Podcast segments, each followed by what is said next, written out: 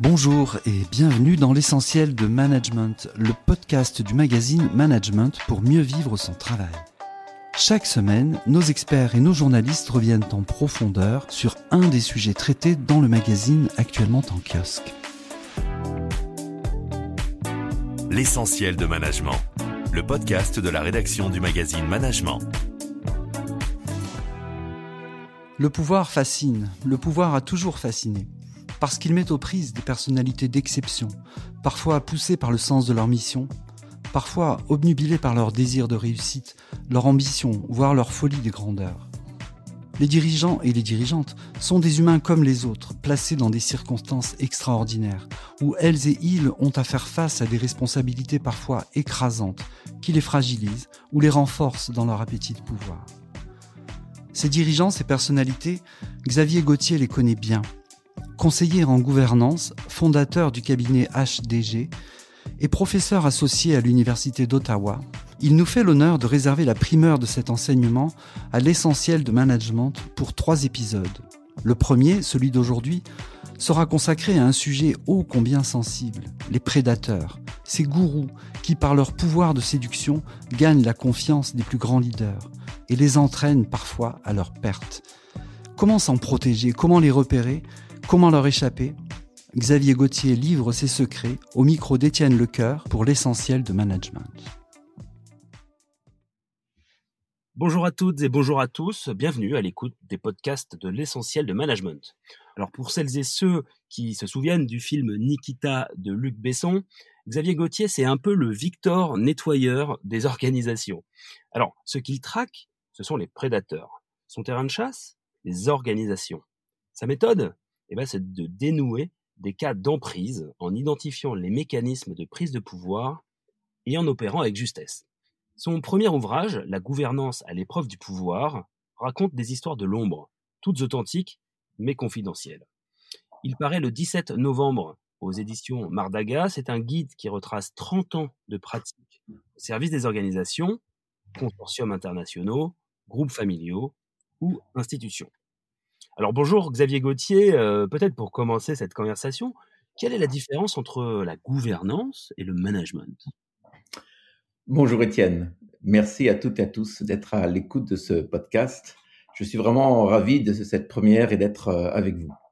Alors Étienne, pour répondre à la question, la gouvernance s'inscrit dans, une, dans la durée, dans du long terme. On appelle ça les orientations stratégiques. C'est l'histoire à long terme de l'organisation qui va s'écrire ou de la société alors que le management s'occupe de la stratégie opérationnelle, de la mise en œuvre, de l'implication et de l'animation des équipes. Alors ces deux univers se rencontrent, ces deux univers se collaborent, mais c'est quand même deux univers de responsabilité différents. Très bien, Xavier. Alors, est-ce qu'on peut rencontrer des prédateurs dans chacun de ces deux univers?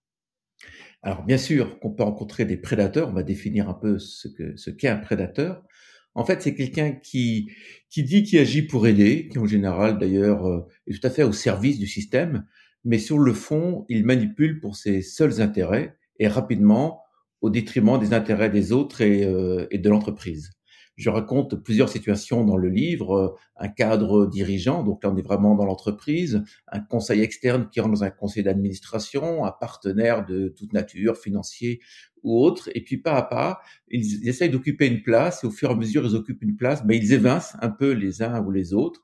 Dans, un, dans une entreprise, quelqu'un est devenu membre du comité de direction, et puis un peu le bras droit du patron, et puis pas à pas, il a été invité au conseil d'administration, et puis il a fini par écarter les autres administrateurs. C'est vraiment néfaste pour les, pour les entreprises, les, prédateurs, les conséquences peuvent être terribles, j'imagine, Xavier. Alors, les conséquences sont terribles parce que pas à pas, en fait, le prédateur, non seulement il occupe l'espace, mais il occupe le cerveau des décideurs. Hein. Son objectif, c'est de faire en sorte que les décisions soient au service de, de ses intérêts. Donc, euh, il occupe non seulement l'espace physique, mais il occupe pas pas l'esprit de décision. Et certains décideurs disent d'ailleurs, finalement, je passais mon temps à lui demander son avis et je ne pouvais plus prendre une décision sans lui. on se rend compte qu'à la fin, la prise de décision, soit dans l'entreprise, comité de direction, soit dans un conseil d'administration, devient dépendante de cette, euh, de cette personne. Donc, elle existe un vrai pouvoir, même si elle n'a pas encore ou toujours le statut sur le papier.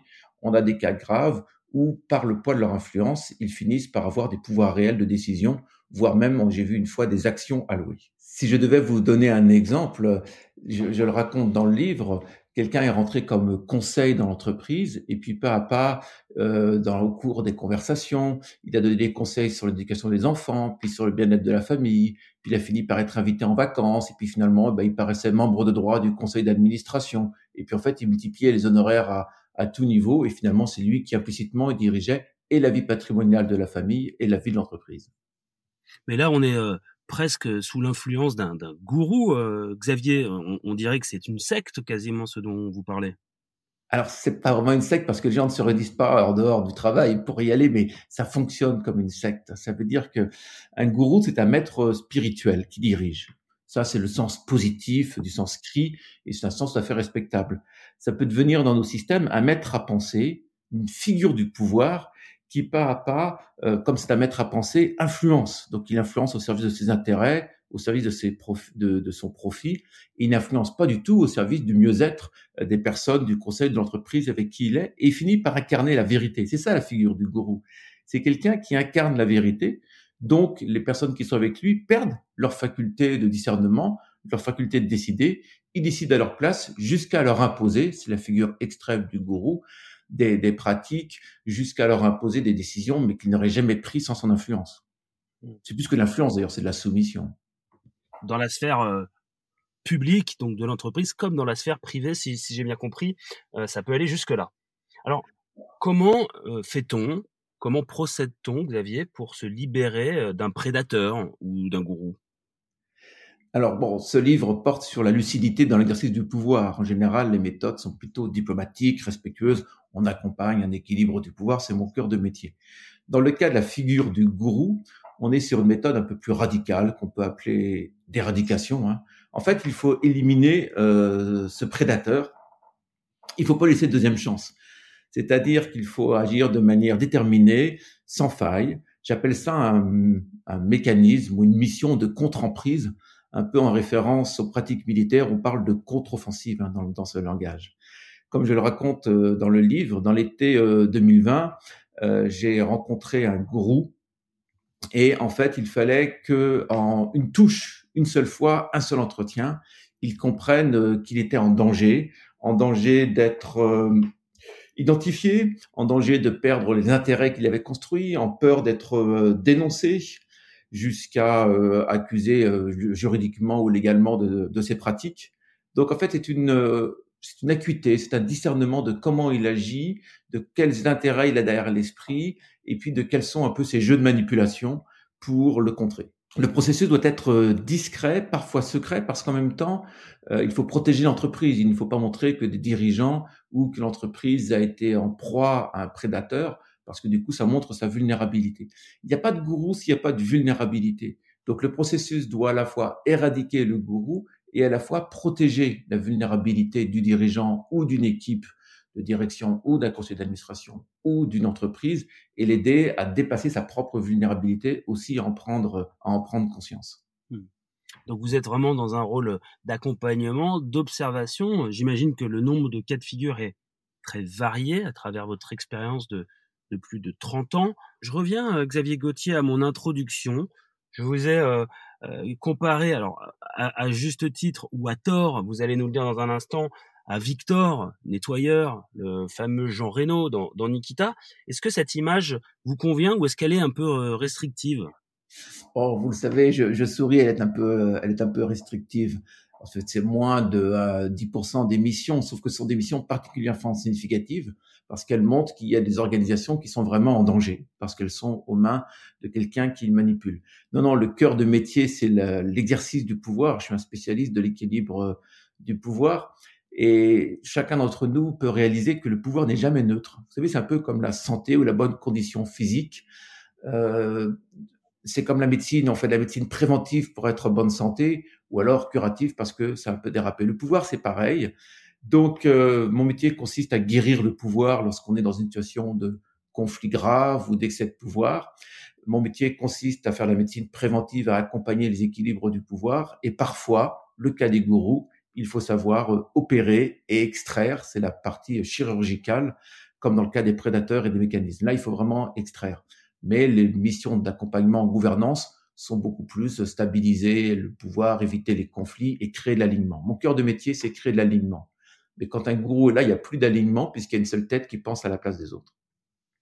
Donc, euh, plutôt que Victor Nettoyeur, c'est peut-être plus euh, le, mentaliste, par exemple, que vous utiliseriez pour euh, illustrer votre intervention de manière générale? Alors, le mentaliste est une belle figure parce que c'est quelqu'un qui observe pour comprendre les mécanismes implicites. Et le pouvoir sont des mécanismes implicites, il n'y a pas de transparence sur l'exercice du pouvoir. Donc, euh, il observe et à partir de ses observations, il agit pour résoudre. Alors, petite différence avec le mentaliste, c'est que moi, j'aide mes clients à résoudre. C'est pas moi qui résous tout seul les situations. Je suis au service d'une gouvernance, des parties prenantes, d'un président dans un conseil, un board, dans toutes ces instances. le point spécifique qu'on pourrait noter, c'est que c'est valable dans tous les univers. En fait, vous l'avez souligné dans l'introduction aussi bien dans une fédération sportive que dans un consortium international, que dans une ONG. Euh, tous les univers peuvent euh, connaître des déséquilibres du pouvoir, tous les univers peuvent connaître des figures du gourou.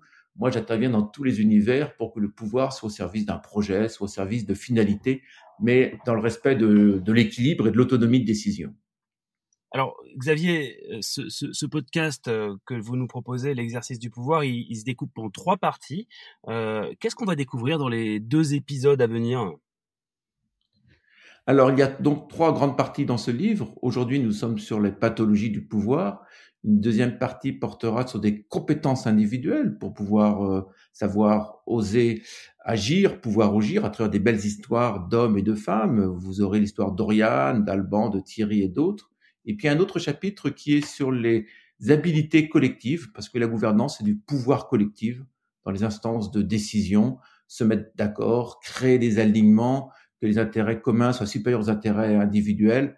Donc voilà, trois parties, compétences individuelles, habileté collective, et puis la troisième partie avec cette euh, singularité aujourd'hui sur euh, le cas d'une pathologie grave du pouvoir qui est le phénomène des gourous. Voilà, donc on a un peu pris le, l'ordre du sujet à rebours, parce qu'on aimait bien commencer par euh, le côté croustillant des gourous, sachez, chers auditeurs, que évidemment euh, la dimension euh, des, compétences individuelles qui vous sera proposée et, et ainsi que les, les habilités collectives sont autant de trucs et astuces que vous pouvez euh, opérer au quotidien. Donc suivez bien hein, la suite de notre podcast dans quelques dans quelques jours. Euh, sinon, pour conclure, euh, Xavier Gauthier, allez entre nous, vous avez aimé Nikita? Alors j'ai bien aimé Nikita. D'abord, je suis la génération de ces grands films de, de Luc Besson, et puis c'est la partie cachée du pouvoir qui existe toujours, comme on le trouve aujourd'hui dans le bureau des légendes. Mais si, chers auditeurs, vous aimez ces intrigues réelles sur les prédateurs, je peux vous recommander deux films le film Diabolique de 2016 avec Michel Larocque, qui est une histoire vraie dans une famille dans le sud-ouest de la France qui a été ruinée par un prédateur, hein, jusqu'à 5 millions d'euros dévastés, et le film Les Éblouis de 2019 avec Jean-Pierre euh, Daroussin dans le rôle d'un gourou bienveillant mais très puissant. Et à chaque fois, ce sont des histoires vraies d'ailleurs, comme dans, euh, comme dans mon livre. Donc, regarder ces films, en fait, c'est se former à lire la situation et à déceler comment agit le pouvoir au-delà des formes visibles qui paraissent toujours bienveillantes. Merci Xavier Gauthier et à très bientôt pour la suite de l'exercice du pouvoir. Merci Étienne, merci à tous de votre écoute et à très bientôt avec grand plaisir.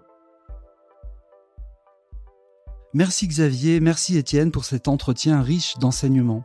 Nous vous retrouvons dès la semaine prochaine pour le second épisode de cette mini-série de l'essentiel de management consacré au secret du pouvoir. Il aura pour thème 5 conseils pour construire son leadership.